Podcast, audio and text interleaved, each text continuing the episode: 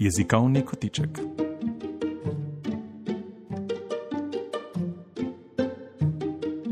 Dvojezično odraščanje. Pripravlja in bere dr. Jadranka Cergol.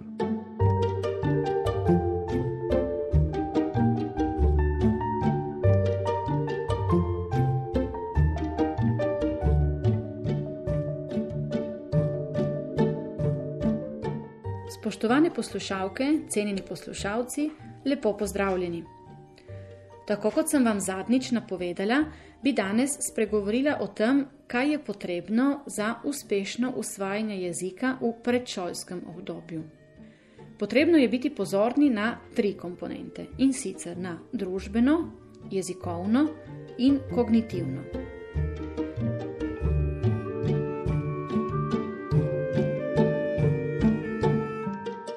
Glede družbene komponente je potrebno, da otrok začuti, da je celotno družbeno okolje, ki ga obdaja, naklonjeno dvojezičnosti, da jo vidi kot prednost, da je dvojezičnost zaželena in potrebna.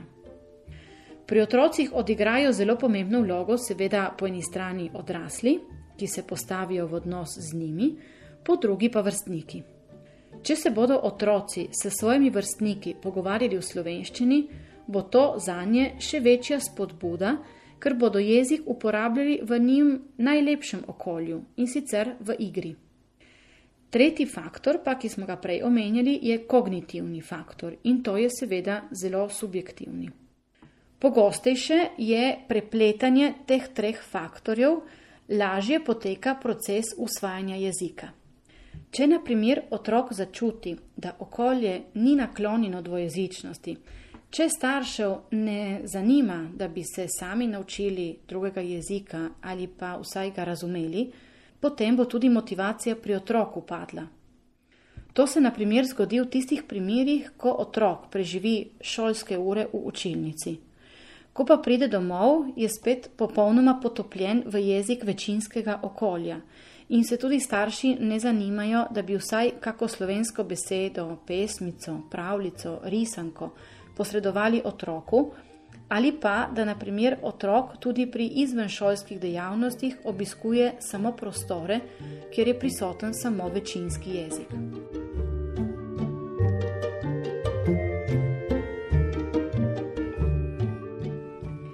Pri jezikovni komponenti je potrebno vzeti v poštev tudi dejstvo, da se bo otrok naučil novega jezika tako, kot ga sliši govoriti. Če torej vrstniki ali učitelji mešajo oba jezika, jih bo mešal tudi otrok. Nekateri dvojezični otroci se poslužujejo samo enega jezika. Čeprav drugega dobro razumejo, ga ne znajo ali pa tudi ga nočejo uporabljati. Pri otrocih so lahko odzivi zelo različni. Nekateri enostavno nočejo spregovoriti v drugem jeziku, spet drugi se bolje identificirajo z govorci prvega jezika. Spet tretji otroci pa niso dovolj motivirani za uporabo drugega jezika. V otroštvu se lahko raba jezika zelo spreminja in sicer iz najrazličnejših razlogov. Če opazujemo jezikovno obnašanje otrok, kaj k malu razumemo, da otroci zelo dobro vedo, kateri jezik lahko uporabljajo v katerem okolju in s kom ko na primer vstopijo v vrtec, pozdravijo z dobr dan. Ko pa pred vstopom v vrtec gredo staršem v pekarno po kruh, pozdravijo z buongiorno, če se starši ponavadi v pekarni pogovarjajo v italijanščini. Teh družbenih pravil se enojezični in dvojezični otroci učijo na enak način, pri tem ni razlike.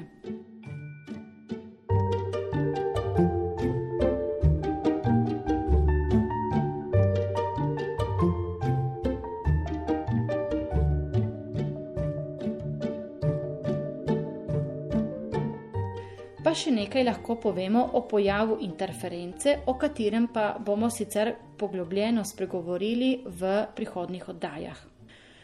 Ta pojav interference je seveda zelo širok, interferenci lahko zelo veliko vrst. Gre pa za pojav, ki je prisoten malo da ne pri vsakem dvojezičnem govorcu. Če okolje to dovoljuje, tako otroci kot odrasli mešajo jezike. Če sogovornik razume oba jezika, lahko jezikovna mešanica postane otrokov sporazumevalni stil v veliki večini govornih situacij. Kasneje, sicer v šolskem obdobju, pa bo otrok začel počasi razumeti, v katerih govornih situacijah lahko meša oba jezika, v katerih pa ne. Srečno do prihodnič!